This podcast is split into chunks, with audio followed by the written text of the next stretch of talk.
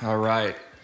I don't know about you. I was very tempted to just lay down on the carpets for the rest of the time. So that might happen still. We don't know what's going to happen in the room today. But, uh, it, you know, when the presence of God comes, that, that like heavy glory, and you're just drinking deeply, you're like, face down. That's where we're going, face down. So we're going to we're gonna be doing a different kind of face down, and that's face down in the Word of God today. All right, ready? So go ahead and open Scripture. I'm preaching today a sermon called Disciples Who Draw Near. We finished our series in Romans chapter 8. Pretty, pretty hefty theological discussion. And so I'm kind of switching gears a little bit and having something that, that's a bit more pastoral, a bit more leading us into rich relationship with, G- with Jesus himself. You know, we can use that life in the spirit that we've been talking about from Romans 8 and really catapult us into a rich close relationship with Jesus. I've been reading um, a book by my old revival group pastor in Redding, California, Chris Cruz, and he wrote a book all about the, the practice, what is it? The practice of, hold on, hold please. I opened it up because I, I was like, what's it called again? But um, hold, hold, hold, hold, hold. Here we are. The practice of being with Jesus, a daily path into God's presence.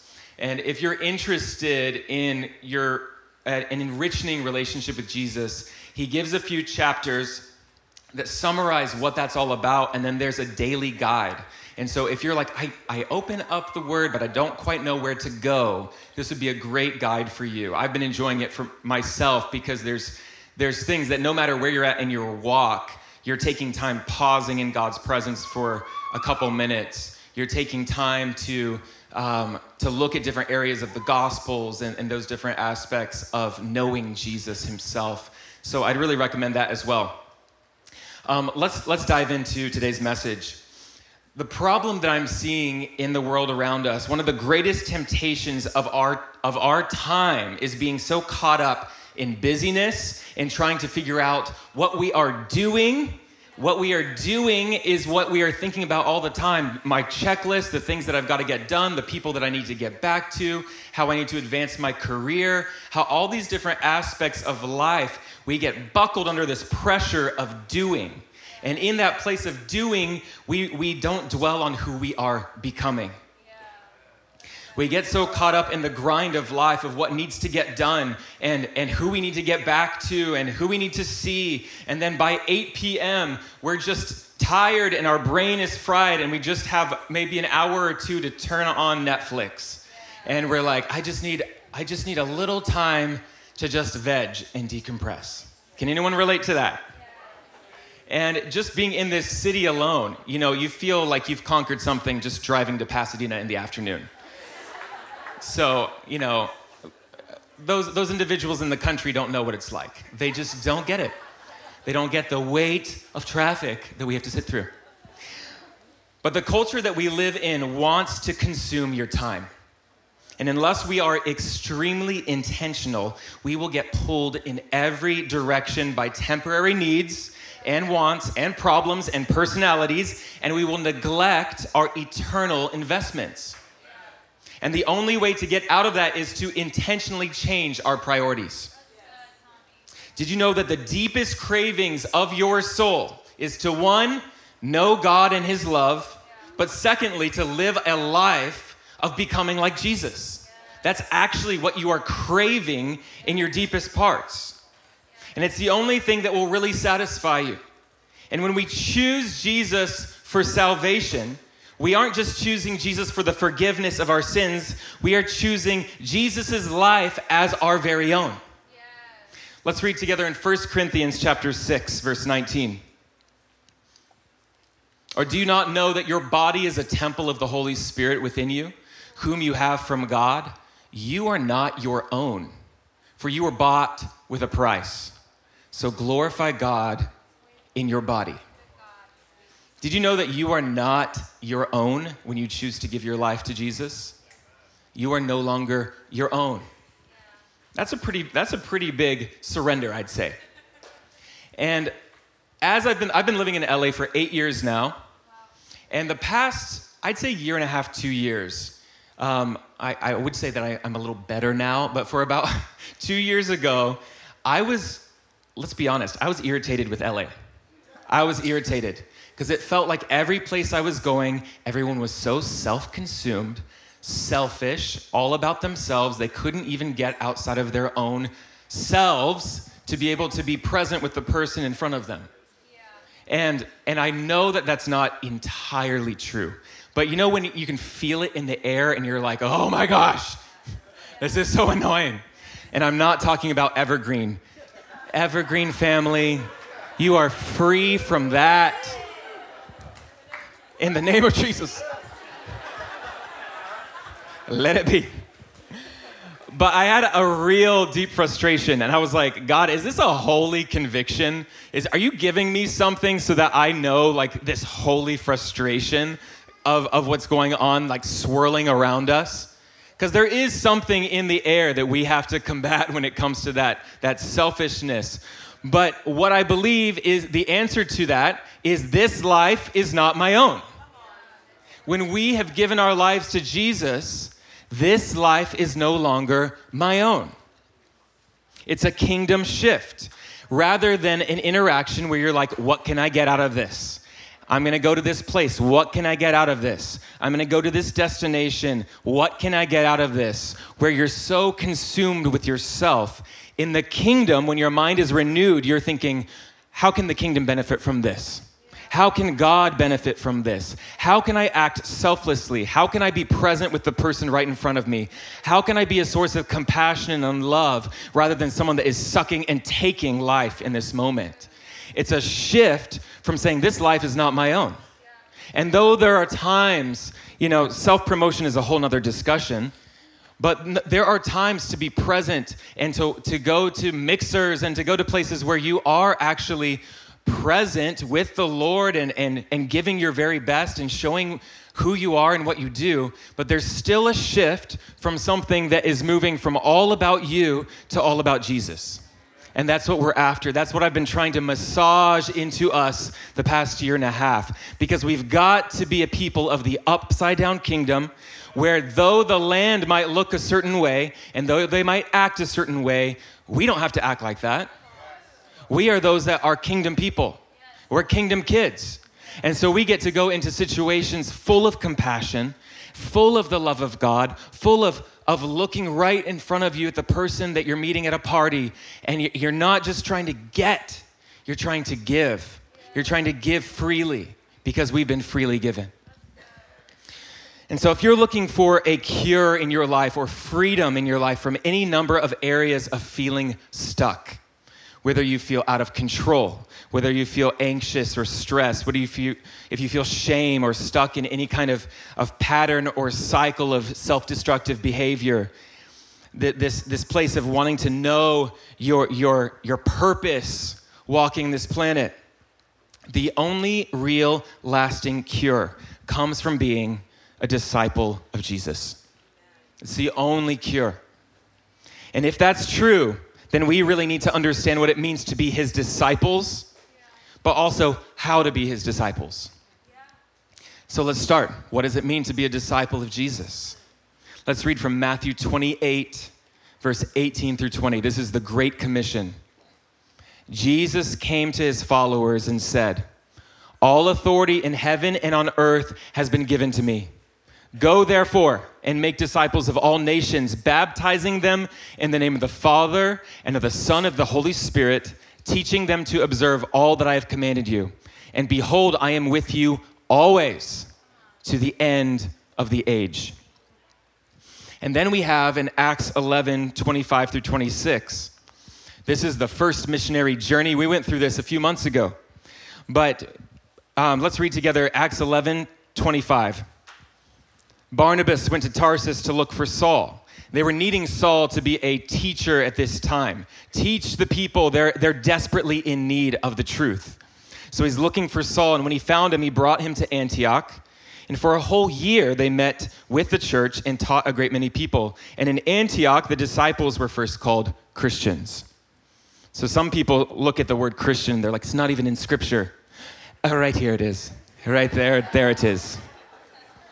They're called Christians. We talked about that last week. Um, it's, it's those who are little Christ, little anointed ones that go into all the world and preach the gospel and bring freedom for the captives and bring the kingdom of God, the good news, the message of Jesus himself. And so in Christian culture, discipleship is, is thrown around a lot. This, this term of discipleship. I think there's some confusion of what discipleship is. And we know that it's important. Oh, this church is really good at discipleship, brother. They're really good at making disciples. I'm like, that's great. What does it look like? Tell me about that. Well, this they have a six week course for new believers. And I'm like, that's awesome. Six weeks goes real fast. That's a that's a quick discipleship course. So are, are they like, you know, checklist? They, they're now disciples because they've done the course. Could be. I think that's really helpful to have something like that. But what does it actually mean to be a disciple? Ladies, we're going to do a princess discipleship class, and we're going to open up to Proverbs 31. Be a Proverbs 31 woman. You're going to know how to clean a household, be a lady of wisdom, discipleship. Has anyone been to that? Some of you have. You have. We don't offer the princess discipleship class yet. That is a uh, summer course that you can sign up through Church Center. Just kidding. Just kidding. All right. Discipleship is it one on one? Is it Jesus, one with 12? He was with one with three sometimes. Is it one with the 70? What does discipleship look like? To really get it, we have to look a little past what we see with the model of Jesus and his 12. Disciples existed before the Gospels. If you remember, John the Baptist had disciples. There were Jewish rabbis that had disciples. There were philosophers that had disciples. And each had those that were trained under them. Uh, the definition of what a disciple is comes from a Latin origin, and it means pupil, apprentice, and learner. But really, it's more than that. It's one that learns through intentional observation and inquiry. That means you are intentionally watching and asking great questions. That's what it means to be a learner of someone that you're under. Disciple in its simplest form is someone who is learning to embody the way of life of the ones that they are following. Their teacher or mentor brings clarity to life and defines it and helps the disciple follow and embody this lifestyle in their thought, their philosophy, their worldview, and their way of life. So, as a disciple of Jesus, he becomes our teacher and our Lord. And he teaches us the way of life, the ways of the kingdom. And he embodies the very reality of God, the reality of the Father. And we are those who observe and we inquire and we learn through relationship with him as apprentices. And as we learn as students, how to live in the kingdom of God. And the kingdom is actually where we're meant to thrive. The realm of God in us and through us into the earth. It's living in the Spirit of God. He is our very greenhouse. There's a reason we use that term greenhouse. It's, it's a safe covering where no matter what the land looks like around us, it might be desertous, it might be uh, full of turmoil, but we have a covering that is safe where we can grow. A covering where the kingdom is alive within us, where we can bear forth fruit in every season of life. And in the kingdom of God, it's like the, the Garden of Eden where they were meant to bring the garden and extend it with their delegated authority. So it is in our lives with the kingdom of God. The good news of the kingdom that we've been changed by the power of the Holy Spirit, and then we start to step out and extend the borderlines of the kingdom of God into all the earth. This, this is what God is doing in us and through us where that covering of the kingdom continues to be extended through his people. Let's read now in Colossians 1 13 through 14. For he, Jesus, has rescued us and has drawn us to himself from the dominion of darkness, that's the covering or the kingdom of darkness, and has transferred us to the kingdom of his beloved Son in whom we have redemption because of his sacrifice, resulting in the forgiveness of sins and the cancellation of sin's penalty. And so, as a disciple, you are free from the dominion of the kingdom of darkness, and we are brought into the kingdom of Jesus himself. This is your new true self in him. Chris Cruz writes Jesus announces God is rescuing you from the human you were never meant to be in order to become the human he dreamed you to be. And this is salvation. Should we read that again? Yes. Jesus announces that God is rescuing you from the human you were never meant to be in order to become the human he first dreamed you to be. And this is salvation. The Christian life isn't meant to be just a continuous managing your own fractured behavior. It's, it's meant to be about truly being transformed and living in Christ, alive in Him, living with a rich intimacy as a follower of Jesus. And through trusting Him every single day, He brings that power and the reality of the cross, the power of the cross, where blood poured out on your behalf and He's bringing the benefits of the cross into your life simply by abiding with the one who bled and died and rose again. All of those benefits infused with power into your life for the healing and embodiment of your true transformation. And so when we choose Jesus as a disciple, we are choosing to trust in him and we receive his very life and choose to embody his way and being his way and his being in the world. And it's a constant invitation to engage in intimate relationship with him. Intimacy. There's, uh, we, haven't, we haven't really preached on these forms of intimacy for a little while, but this faith is all about rich relationship with the one that lived, loved us first. It is all about intimacy with our Creator, knowing Him. Even the word intimacy um, is into me, you see. He sees, He knows, He understands, He has rich compassion. He knows right where you're at. He knows your past, your present. He knows what's been done to you. He, he knows the decisions you've made.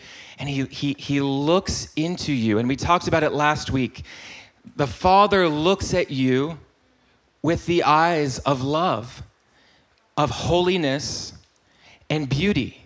And He's not there just condemning you and judging you. He's actually bringing you into an invitation of fixing your gaze each and every day. It's intimacy with the living God. And discipleship is so much more than just good theology. Discipleship is so much more than just being right. How much of our Christian faith has just been become about being right. We love being right. And it's like, oh, I like that preacher, but these different areas, horrible theology. We love being right. We're in such this critical way of thinking. But discipleship is so much more than just being right and having perfect theology. It's more than just following the rules of righteous living. Discipleship is a journey of intimacy with Jesus himself. Uh, I want to just talk for a moment about my own journey with, with intimacy with God. Um, I, I grew up as a believer. My, my parents found Jesus right before I was born. I've talked about this a number of times where God audibly spoke to my mom as she was going to take her own life. She was like, My life is, is it's better that my life is done and that, that her, my dad, that he would be able to live and that my brother would be able to live, but they don't need this weight, this depression that I hold, this pit that I live in. I don't want it to affect them. So she was going to take her life one day, and the Lord audibly spoke to her and said, Kathy, what you're looking for, the way out of this pit is only through me. I am the only one that can free you from this depression and this pit. If you seek me, you will find me if you seek me with all of your heart. And there's something about that that all of us need to hear where, like, whatever place we feel hopeless or in a pit, the Lord will extend his hand. Where you're at the end of your rope, he says, Good, reach out and grab me. reach out and grab me. And He will bring you out of the pit. And shortly after that time, my, my parents both found Jesus, and I, I was uh, born the next year. So I was raised in this family where they knew what it was, look, what it was like without Jesus. And then they knew what it was like to know Jesus and how it changes everything. And how, how in a marriage that changes everything because you're making the same decisions based off of your heavenly worldview. How do people even live in a marriage when they're in different kingdoms? But when you're in the kingdom of light, you can use wisdom and you can connect to God together and seek Him on how to raise your kids and how to deal with finances. It changes everything. There's a reason that Paul says, be equally yoked. I'm not preaching on that today, but marriage advice. And so I was born into a family that was passionate about missions, passionate about bringing the good news to the ends of the earth. And from a young age, I found Jesus. By seven, I was baptized. Eight years old, I had an encounter with God where He pulled me from my gut to the front. And I gave my life and said, Whatever it looks like, God, I'll go to the ends of the earth for you, Jesus. Where the presence of God welled up and crashed down upon me, and I've never been the same. I've never questioned that I would do anything else but be a missionary of, of the, the goodness of Jesus. And so rather than the bush somewhere, He took me to this jungle, and here we are today. And I have all you wild ones that I have to take care of.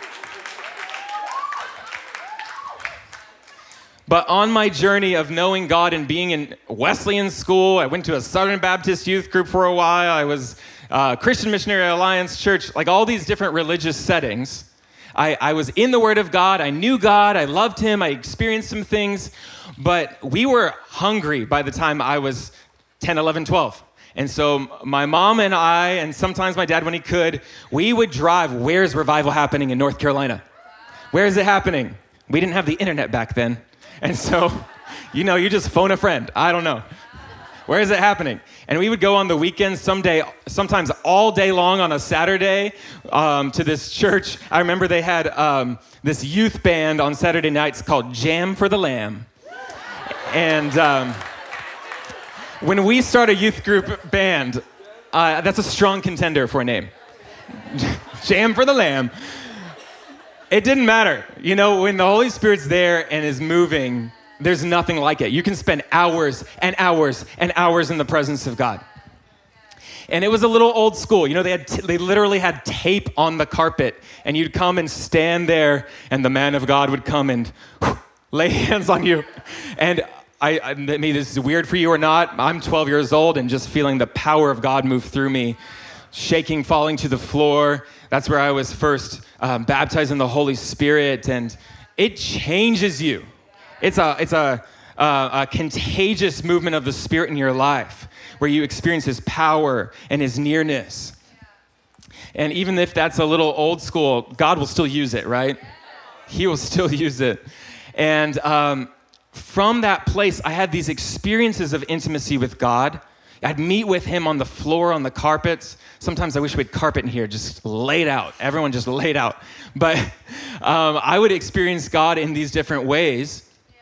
Um, but then over time, through high school and everything, I kind of got a little watered down. I still love the Lord. A little watered down. I went off to ministry school, and very quickly, the Bible became a textbook where I was just reading and there was not the connection to my heart. It was, it was all going right here in my head, but I was not making the connection with my heart.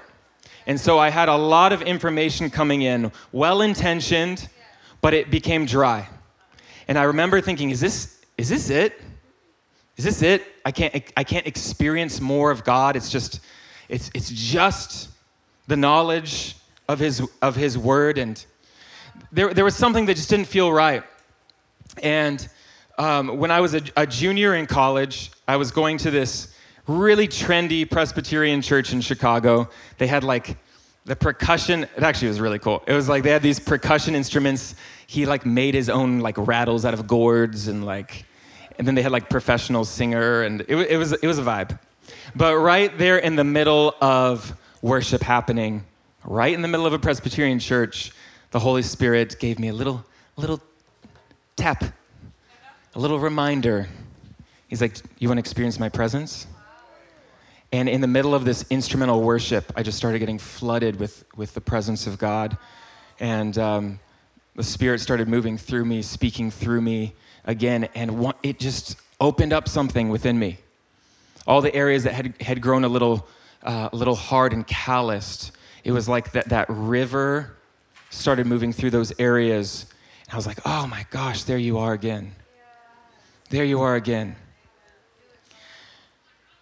And when the Spirit of God moves in you in that way, it, there's no going back again. It's like, I've got to have that. I've got to have more. I've got to have community like that. I've got to have people that burn with me.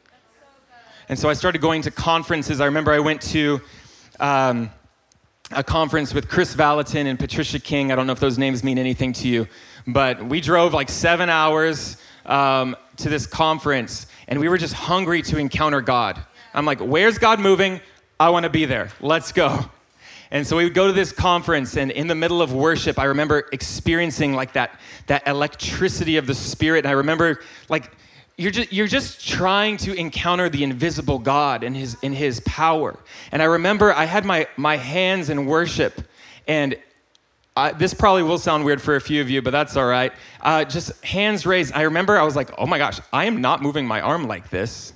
And it started like moving in like a worshipful motion. And I'm like, this is so cool. God, you're moving. You know, there's all sorts of ways that God can move in our lives. And sometimes those unusual things, you're like, I'm, I, I'm not doing this. Like, th- this is like the Holy Spirit's just doing his thing in the room. And even if they're like simple things, you're like, this is the invisible God, and this is Jesus showing an attribute of his very character in my life. And it's like you become that much more hungry for the invisible things of God and the manifestations of the Spirit. And so, what those things do, the fruit of the movements of the Spirit in your life should be deeper intimacy with Jesus. That's what it should be. Not just an intrigue, not just, that was cool, I saw another miracle. That was cool, I had another goosebump.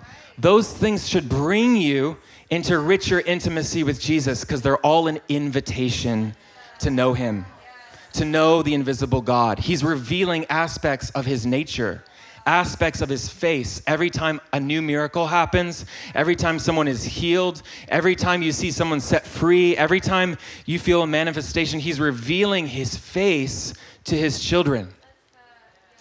And so there was this invitation. And I remember um, even before I, I, went off to Bethel for more ministry school, I, I, I've told you guys this before where I was valet parking at night, and during the day, everyone else was busy. So I, I just de- developed my friendship with God because I was like, I, got, I don't got any other friends around. Friends with Jesus, here we go. And that was such a rich season where sometimes the Lord will strip you of different areas that you're dependent on in order to nurture something else that's better for you.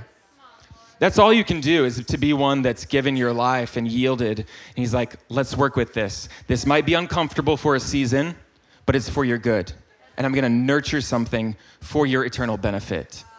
And so I, I, leaned into that rather than pulling back. I leaned into it. Do you know that one of the greatest, I love this verse, one of the greatest verses I believe in Scripture is draw near to God and he will draw near to you. Because in that promise, there, there is this leaning in and coming closer to the Lord. And the promise is that he will meet you there. He's not going to leave you high and dry. And some of you just need to hear that in your own life. Draw near to God, for he will draw near to you. Come close to God, for he will come close to you. And during that time, um, journaling became a life source to me. Journaling is a form of prayer for, for me. I, I can focus so much better when I get my, my, my thoughts and prayers down on paper or if I type it. Something that's just kind of moving through me. And so I started developing listening prayer, where I would write a question, speaking of being a disciple where you're inquisitive, I would write questions to the Lord and then I would just sit in silence and just wait for Him to speak. And then I'd start to learn His voice as I'd start to write His response to, to, to me. Tommy, this is how I feel about you. This, this is what I see in you that I love and what I delight in.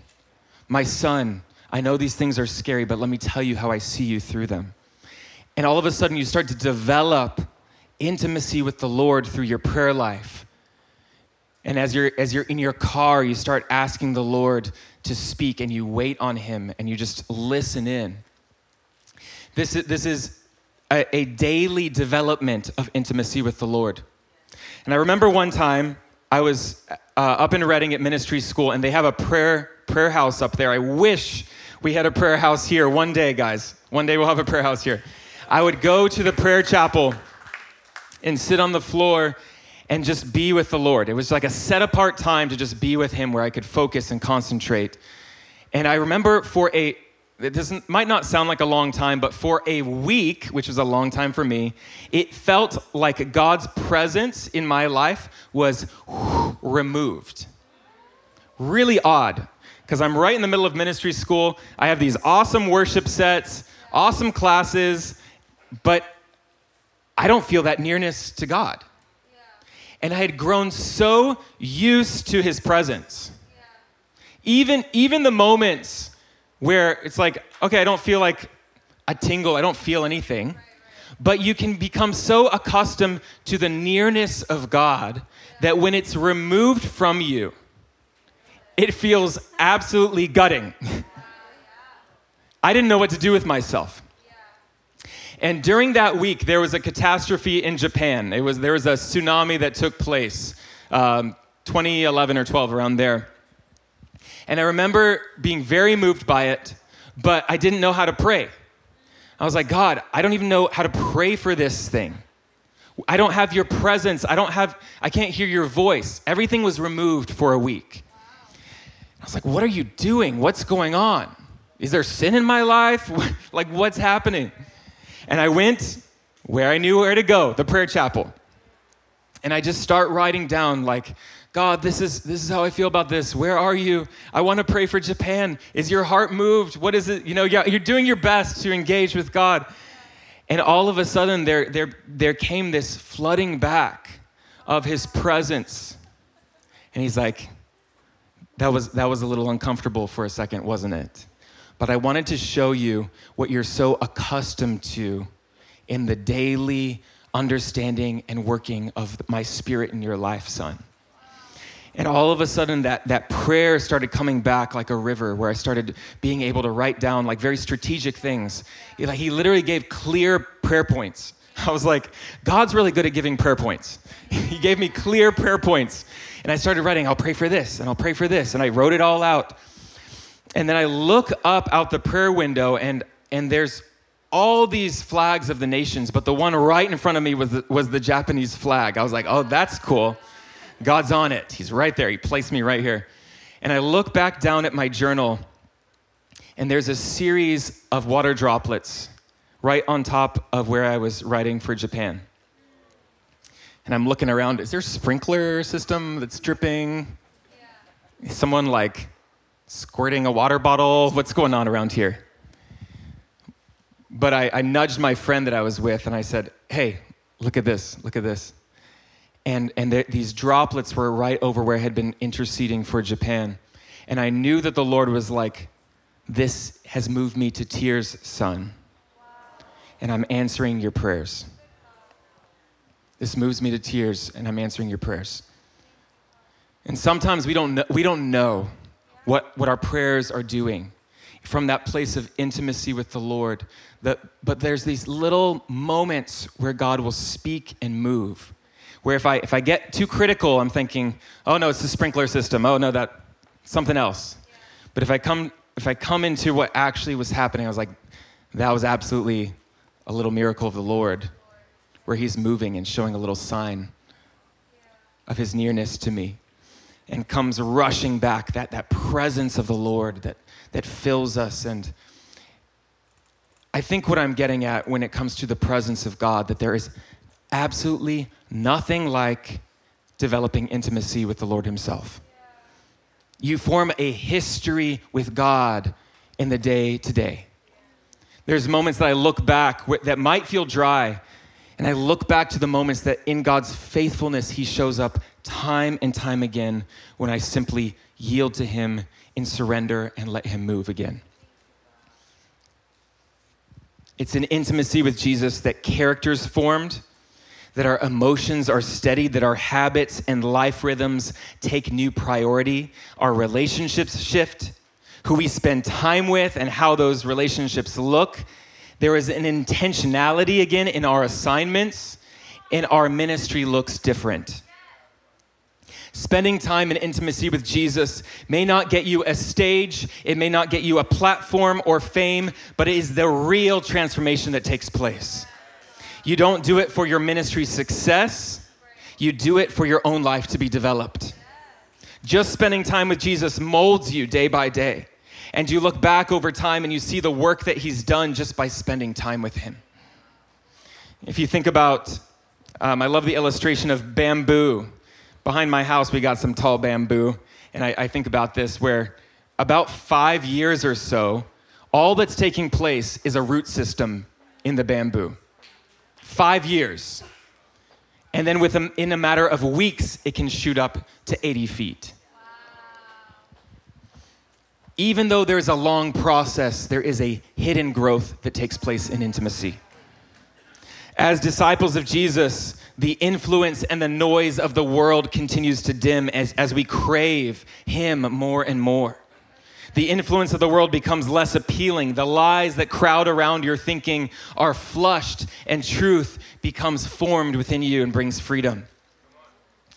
As a disciple, the peace that was promised with God really becomes your everyday reality because the Prince of Peace is the one that you've given permission to take first place time and time again, every single day.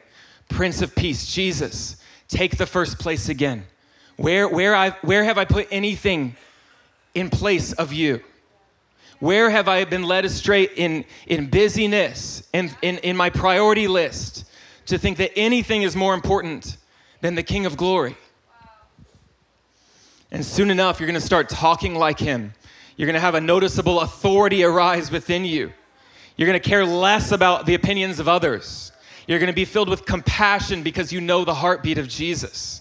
And there will be a grace of heaven that begins to fill every situation and every relationship. How does it happen? It's through surrender. How does this happen? It's through surrender in your life. We let go of our clenched fists. The things that we, you can have have it all, God. You can, you can have this thing. This thing's nice. You can have this. That's causing me trouble. You can have it all. I think, God. Okay, one finger at a time. One finger. Okay, I'll let go of this too. I surrender. It's hard, isn't it? It can be hard to surrender, but it's key. Surrender is key in being transformed as a disciple. As a follower, we are meant to order our lives differently. If you want to live naturally supernatural, we have to look at his lifestyle and see how Jesus' lifestyle and rhythms can be looked upon and ignited in our lives. What are these rhythms? In Scripture, we find all sorts of ways to engage with God, spiritual exercises that are molded in the lifestyle of Jesus. And when we practice these things, it is like a Tesla being parked in a charging station. You need it, you can't run without it. You got to be charged up when we are practicing intentionally. Philippians 4 9. Keep putting into practice all that you've learned and received from me everything that you heard from me and saw me doing. Then the God of peace will be with you. Matthew 7 24. Everyone then who hears these words of mine and does them will be a wise man who builds his house on the rock. And when the rain fell and the, cl- the floods came and the winds blew and beat on that house, it did not fall because it had been founded on the rock. I think there's a song about that. We should sing that sometime. we sang it today. We sang it today. To be a disciple, it cannot be from a distance. It can't just be through knowledge, and it can't be microwaved. A.W. Tozer said, God is a person, and as such, can be cultivated as any person can. It is inherent, inherent in personality to be able to know another personality. But full knowledge of one's personality by another cannot be achieved by one encounter. Therefore, discipleship is friendship with Jesus. And though we love the power encounters, and those will change you, we sustain and we build our, fr- our relationship with God through daily devotion and through friendship. The lifestyle that we are craving always com- comes back to simple devotion to Jesus, spending time with Him, friendship. And how can I know someone without making time to sit down with them? We cultivate our friendship with God by spending time with Him. As disciples, we are those who practice the presence of God.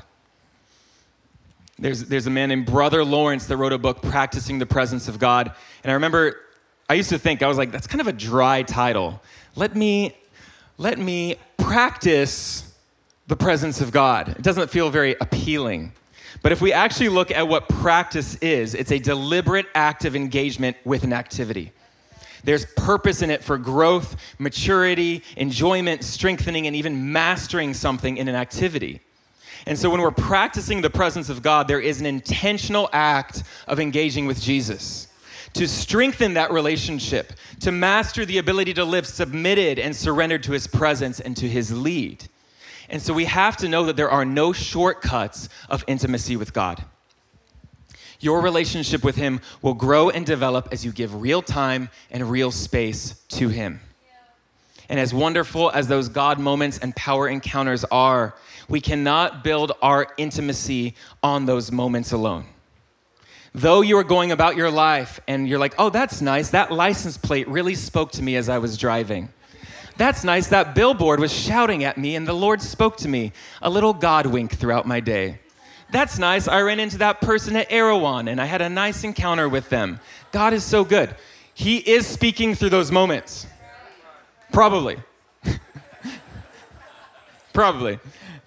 He's speaking. He's speaking in all sorts of ways. But it does not replace inviting someone into your house and having a conversation with them. Have you discovered that He is your hiding place? Have you discovered what it looks like to crave his presence and to stay there? That have you discovered that it's better to stay in his presence for one day than a thousand elsewhere? Have you discovered what it looks like to abide in the wine cellar of his love? He is a God who is waiting patiently for you. He is standing at the door and knocking. He is here. He is waiting. He's not leaving. And he really, really wants to be with you. And a lot of people get stirred by this and they don't actually know what to do with it. And they think, oh, Pastor's right. I need to pray more. He's right. And so the next three days, you're, you know, doodling in your journal and you take a nice Instagram photo of it. And, and you have a little prayer life for a few days, but then it wears off. It wears off, it fades. And then I see people that swing the opposite direction and they're like, you know, God goes with me everywhere. I, I don't need to have a, a intentional time with him where I'm reading the word and I'm, I'm spending this time. I, I can go rock climbing with Jesus. I can go canoeing with Jesus. I can go to the mall with Jesus. Yes, you can. In fact, please do, because you are practicing the presence of Jesus. But again, Nothing replaces time that's intentional with the Lord.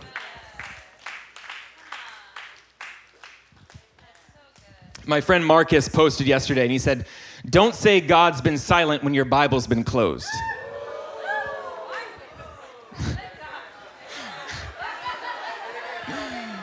Don't say that God's been silent to you if your Bible's been closed, okay? He spoke and he still is speaking. It's called Scripture.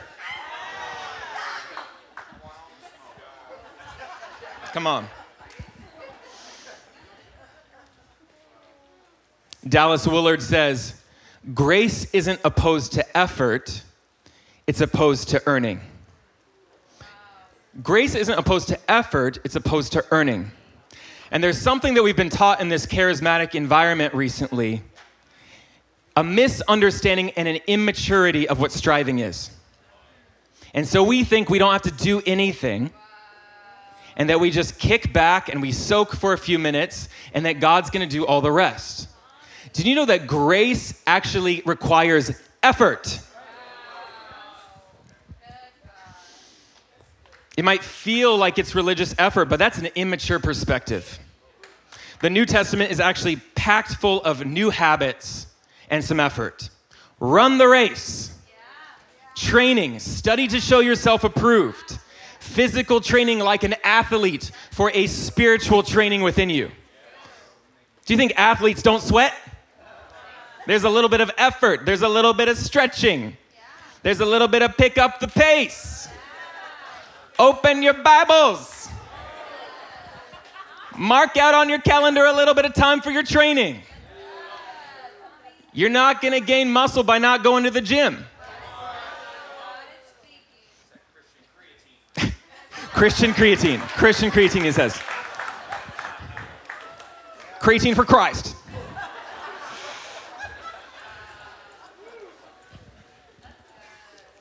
Did you also know that you can do a lot of good for Jesus without spending time for, with him?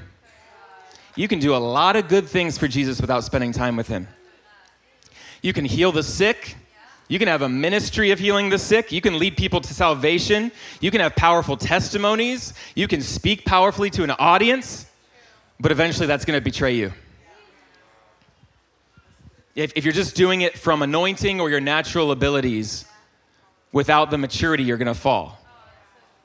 And that's why we have to have those roots formed in our relationship of intimacy.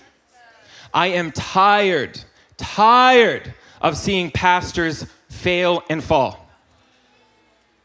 We've seen it more than enough.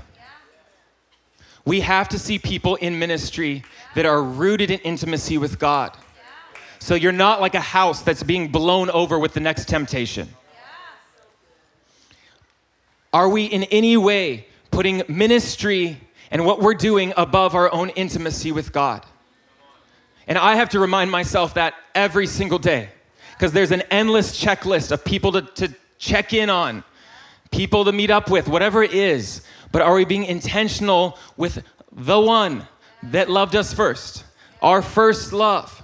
Are we being intentional with him in our day to day?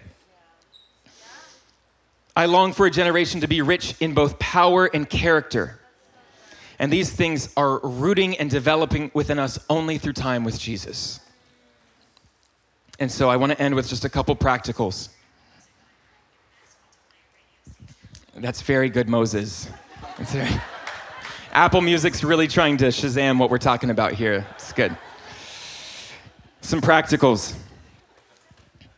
I, I want to just give a few things, a few pointers. We're going to get into this in the, in the coming weeks. But I want to challenge us to have a fixed time and place to meet with Jesus. You can go rock climbing with him, you can go to the mall with him, also have a fixed time and place with Jesus. I want to challenge us to have no less than 15 minutes with Him. You can spend, you don't have to spend an hour, but long enough for a real friendship where it's like if someone, if someone came to your door and you invited them in and you had a conversation with him, with him or her, how long would you feel like you had a quality conversation? Ask Holy Spirit where He wants to engage and meet with you. And I recommend a good space where you can sit in silence, where you're not going to be distracted, where you can actually put your phone away or your computer away and just fully engage. And I, I know that's not possible for everyone in every situation, but as much as you can to give that, that, that space for God in your life. Moments of silence. And finally, this, this has been so helpful for me. It's the pausing in his presence and being aware of his presence. He's here, he's with us. You can stop in the middle of your workday at your desk when you've got a lineup of emails and you've got someone shouting or breathing down your neck and just pause in his presence. You're here, God. Let me be aware of you. we start cultivating the practice of his presence and abiding with him and nurturing that day by day. It's intimacy with our King. Intimacy with our King. All right, we're going to transition. What time are we at? Oh, it's late. It's late. You know, in I got to just say, well, first of all, I opened a bottle of wine back there because we were going to do communion. And uh, that goes bad in what, four, three, four days? So should we just do communion? No, just kidding. Um, I think we will save communion for next time. But, but here, here's what I want to end with. Actually, let's go ahead and stand up, would you?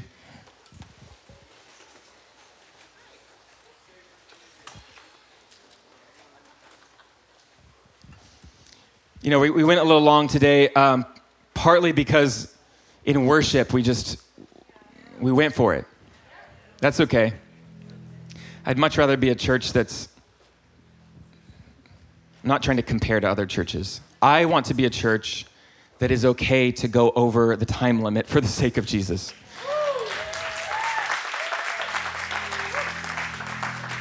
I, kn- I know, I know that other churches sometimes have schedules and we have kids ministry and it's, it, it's something to be aware of and, and I, I don't want to take that lightly, but we, we can do that here. We can do that here where we can sit in that place of his presence. We're just letting, letting him move, have his way. And there's nothing like that. It's, I mean, that's probably better than, than a sermon on intimacy, is just let's get into intimacy and worship, you know? So, would you guys go ahead and um, get in a receiving posture, close your eyes?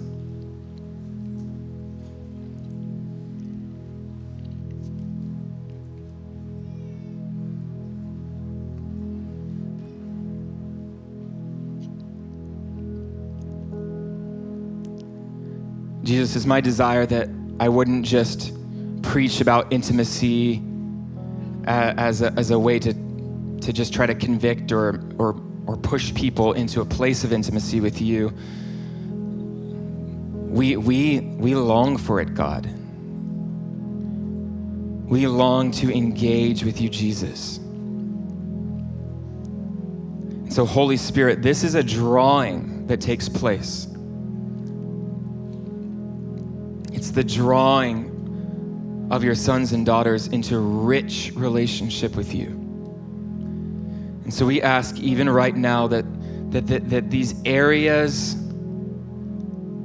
that we've been talking through and, and preaching through would actually be breathed on by your very spirit.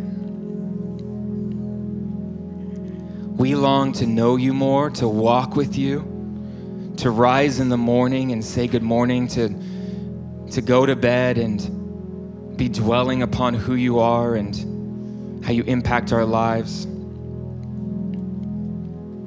So we ask, Holy Spirit, even right now, would you do that rich work within us? A deepening intimacy with our God. And we give ourselves to you once again. Jesus, have your way. Amen.